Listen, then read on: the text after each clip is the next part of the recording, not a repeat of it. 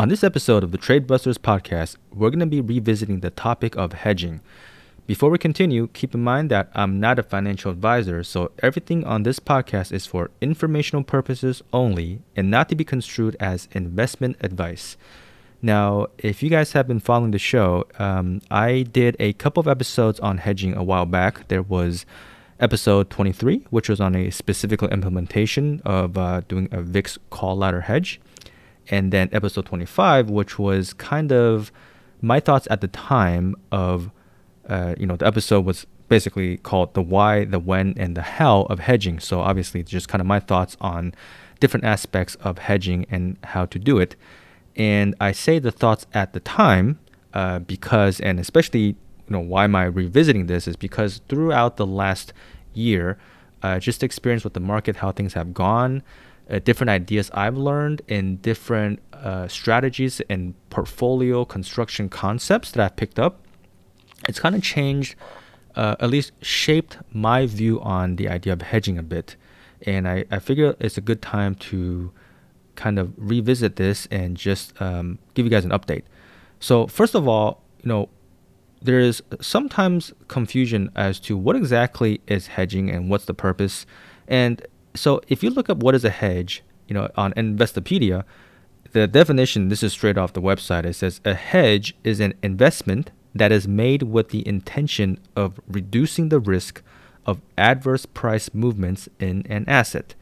Normally, a hedge consists of taking an offsetting or opposite position in a related security. So this specific definition it sounds like it's talking about if they talk about an asset or security. So if you buy a stock, for example, and you want to mitigate some of the associated risk with that. And so one thing that jumps out at me is this idea of reducing risk, right? People want to reduce risk, right? Because you want return and you want low risk. But beyond that, this specific passage of taking an offsetting or opposite position, right? And that offsetting position, the opposite position, that is how the mechanism of reducing risk happens. Right? And everybody wants to have risk with no reward. Now we know, if you don't have any risk, right, you can't have reward. But there's the concept of risk-adjusted return, which means for the same level of return, something that has lower risk is going to be viewed as better as something that has higher risk, right, given the same level of return.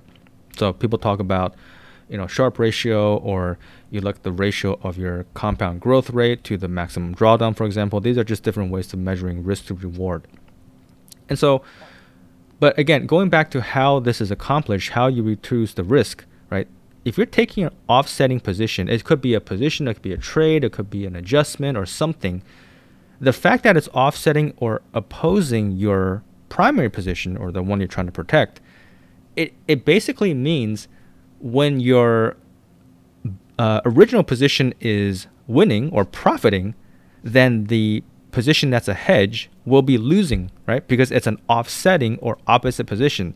So to some degree, it kind of almost doesn't make sense to hedge because you're essentially doing something that's the opposite, or it benefits from the opposite of what your original goal is in the first place, right? And of course, again, we go back to the idea of you want to mitigate the risk while keeping the return. And so if you can, if you have a 10% return, right? And you lower the risk in half, but you also lower the return in half, then you're not really getting any kind of benefit in terms of the risk adjusted return, right? Because everything just cuts in half. Now, if you're able to actually have, your return maybe cut only by 20%, but your risk is cut by 50%, right? Then you're actually improving the risk adjusted return. But again, you have to reduce that return. I think that's the expectation, for one, that people have to keep in mind. I don't think it's realistic to generally ever accept that you can increase or keep the same level of return if you also want to reduce the risk. And so coming back to this idea of if hedging requires you to essentially put on a position that is going to lose when your main trade is winning, then it's basically counterintuitive. And what that comes back to, and the idea I'm trying to get at is, why not just do your main trade smaller in the first place, right? Because your strategy, whatever it is, it's going to have a certain risk reward profile, you know, depending on the equity curve and the way the market's moving and accommodating your strategy. And so if you typically say you can have, you know, 10% return with 5% volatility, and that's not really, I'm just making random numbers for sake of example. And so if adding a hedge, you know, puts you to 8% return with 4% volatility, right? Everything goes down a bit. But before you think about overcomplicating things of trying to hedge or trying to find some kind of counteracting position, you can always think about trading smaller first, sizing down, right? Because if you are saying that I'm willing to take a lower return to reduce the risk, then you don't have to complicate things. You can maybe just size down the position by 20% and you'll get that same, you know, 10% drops to 8% return, 5% vol drops to 4% vol.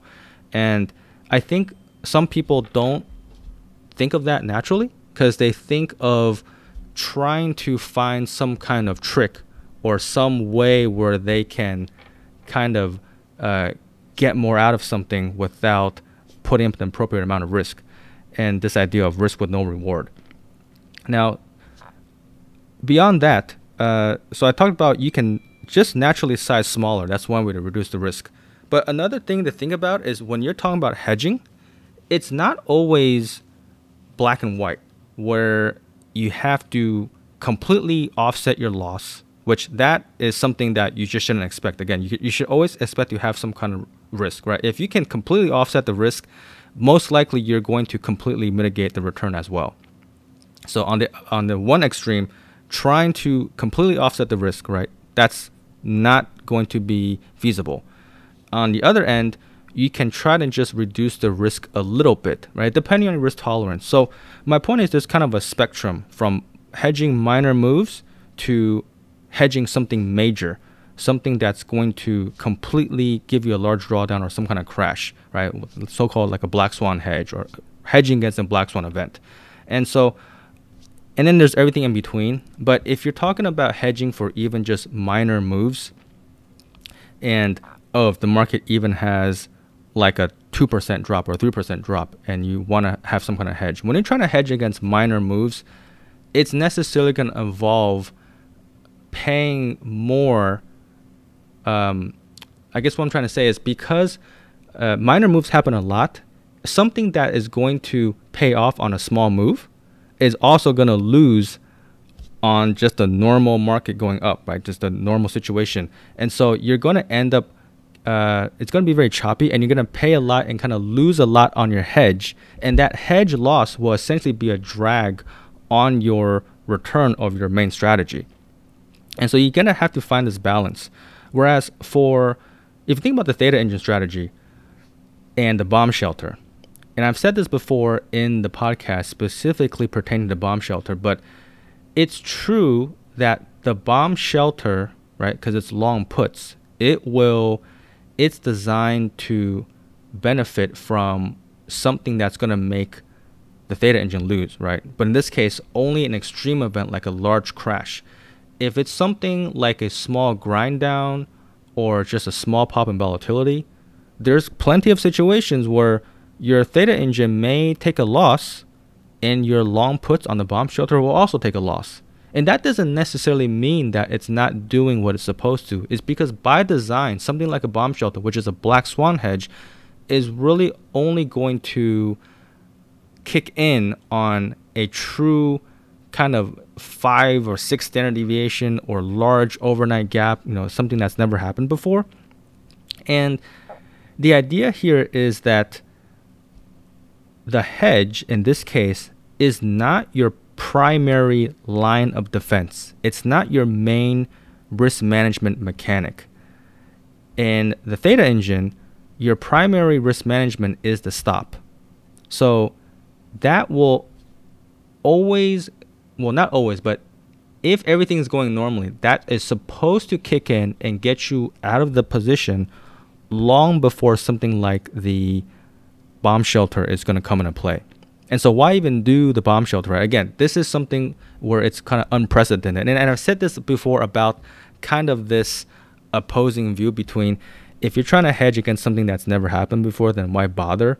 And so it's that idea of if it's something that helps you sleep at night, right, it's going to cost you a little bit, but it's structured specifically. So if there is something that's unprecedented and essentially a gap, right, a gap where the market's going to just blast past whatever your threshold of stop level is, right, and way past your planned amount of loss. And for me, that situation makes more sense because it's going to only be feasible, or it's only going to come into play in a situation that's completely out of my control and completely out of the control of the normal risk management mechanics. And so, yes, black swan hedge, or in this case, the bomb shelter, which is a black swan hedge, or the concept of black swan hedging in general, it's structured in such a way that, yes, it's an opposing position, but it's not one that is going to cause undue drag on your main strategy, right? You're only paying a little bit. And because you're only paying a little bit, it's not going to pay out in a normal down market, in a normal choppy market. And that's kind of the trade-off. I think for this year, especially with COVID, which, you know, at this point is 2 years ago, more than 2 years ago, but it's still kind of fresh in people's mind in terms of like volatility and crash hedging. Because remember, and I said this on the even the VIX call ladder episode, leading up to this, prior to 2020, the decade where we're getting vol compression, the market was kind of getting complacent, and there was just this relentless bull market, and everyone thought stocks only go up. And so vol's coming down, VIX is getting lower, and the wings and the skew and options is getting lower. So those long tail options are getting cheaper and cheaper. And so, you know, there was a time right before COVID where you could buy 30 strike calls on VIX, and those were the 10 delta, right? Or you can buy options that are like, you know, 10% out of the money for a certain amount of price. Whereas now you have to buy 20%, 30%, or the VIX 10 delta calls like 80 or 90 or something. And so after that large tail event, everything was kind of repriced. Volatility was just higher in general, and the tail options were more expensive in general. So I already had the expectation that it wasn't, you know, I didn't think there was going to be anything that triggers a tail hedge anytime soon. And even this year in 2022, with basically the market having 20% sell-off, you know, people were like complaining, oh, not just about the bomb shelter, but just like people who ran tail hedge strategies in general or tail hedge funds. Those tail hedging type of strategies generally didn't do much. But again, that's just because of the way the last couple of years have played out and the market expectations. And the idea is that, like, because everyone knew, or at least for now, they're reminded that tail events happen, everyone's tail hedging. And if everyone's tail hedging, then the options stay expensive, and therefore they're not going to get that pop when something like even apparently a 20% crash happens. So, again, thinking about the difference between the hedge being a primary or secondary line of defense for your portfolio or strategy, that's something to kind of consider. And another thing is, if you're talking about, you have to think about what exactly you're hedging, right? So if you have an equity portfolio for whatever reason, right, you just want to have a long-term buy and hold, and you don't want to lower it. Because remember, going back to the concept of sizing, if you want to lower the risk and volatility of an equity portfolio, you could just scale out of it a little bit, right? You don't have to sell everything, but you can lower the exposure, 80% exposed, 60% exposed. Now, if for whatever reason, let's say maybe tax implications, you don't want to sell it, you want to keep the exposure you have. And so you don't want to change the sizing of your equity exposure, but you still want to hedge it.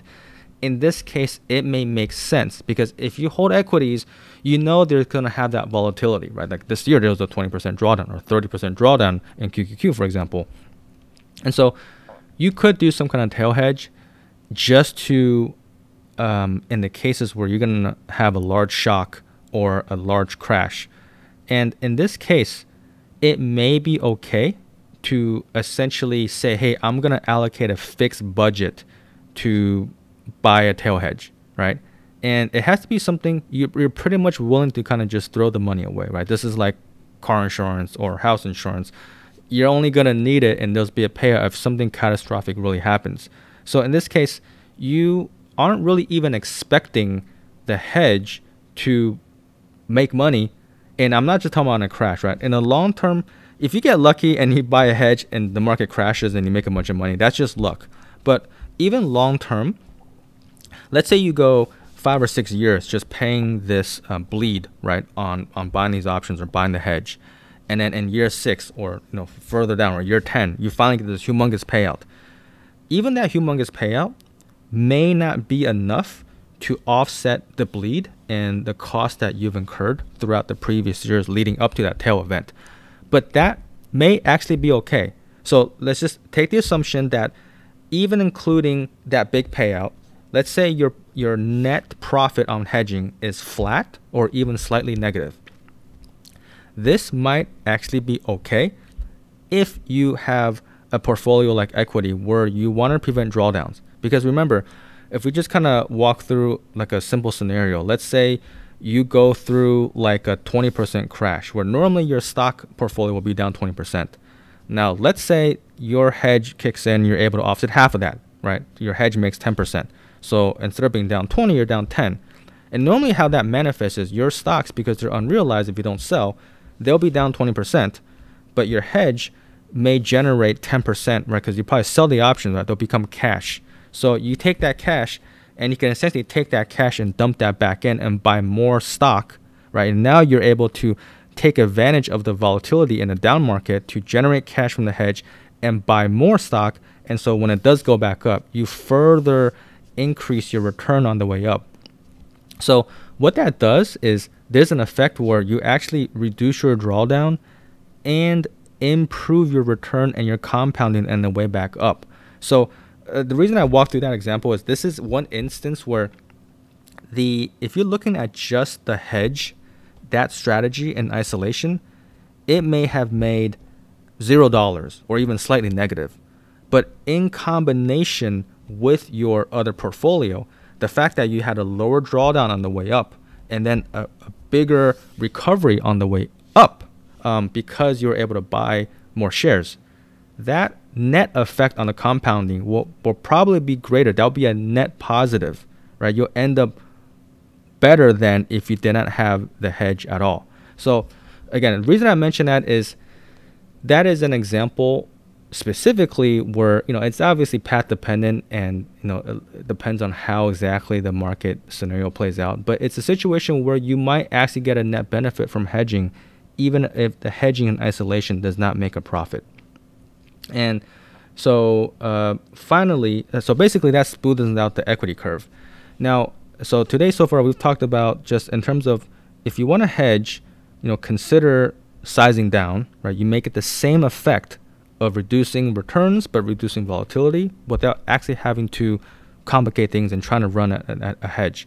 The other thing is, if you're going to use a hedge, think about whether or not, for me, like I said, I will use that as a secondary line of defense only in kind of a black swan situation where I can't control the loss under normal circumstances, either through adjustments or through, a stop loss. And then thirdly is the idea is that looking at hedging in combination with what else you're doing in your portfolio, that may have the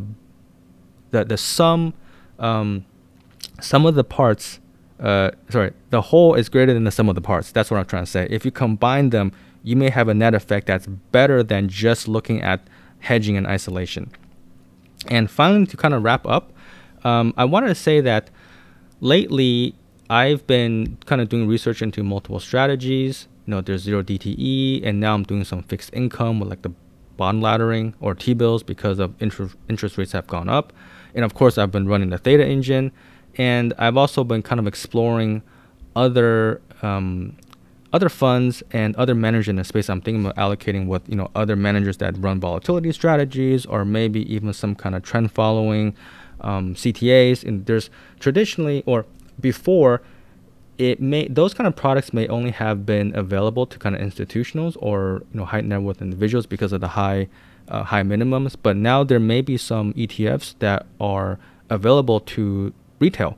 And the reason I'm bringing this up is because in terms of when you think of hedging, not only thinking about using opposing positions to reduce risk, but what I'm kind of steering towards now is just trying to diversify, literally trying to find uncorrelated strategies and using reduced correlation as a way to reduce risk. If you go on YouTube and Google Ray Dalio and the Holy Grail portfolio, there's a short video about the fact that if you have multiple assets that may have similar, so individually have similar risk reward profiles, but if they have, you know, low or no correlation, if you can combine more and more of these kind of non-correlated income streams, the net effect is that, you know, and again, the key is they have to be non-correlated or have low correlation.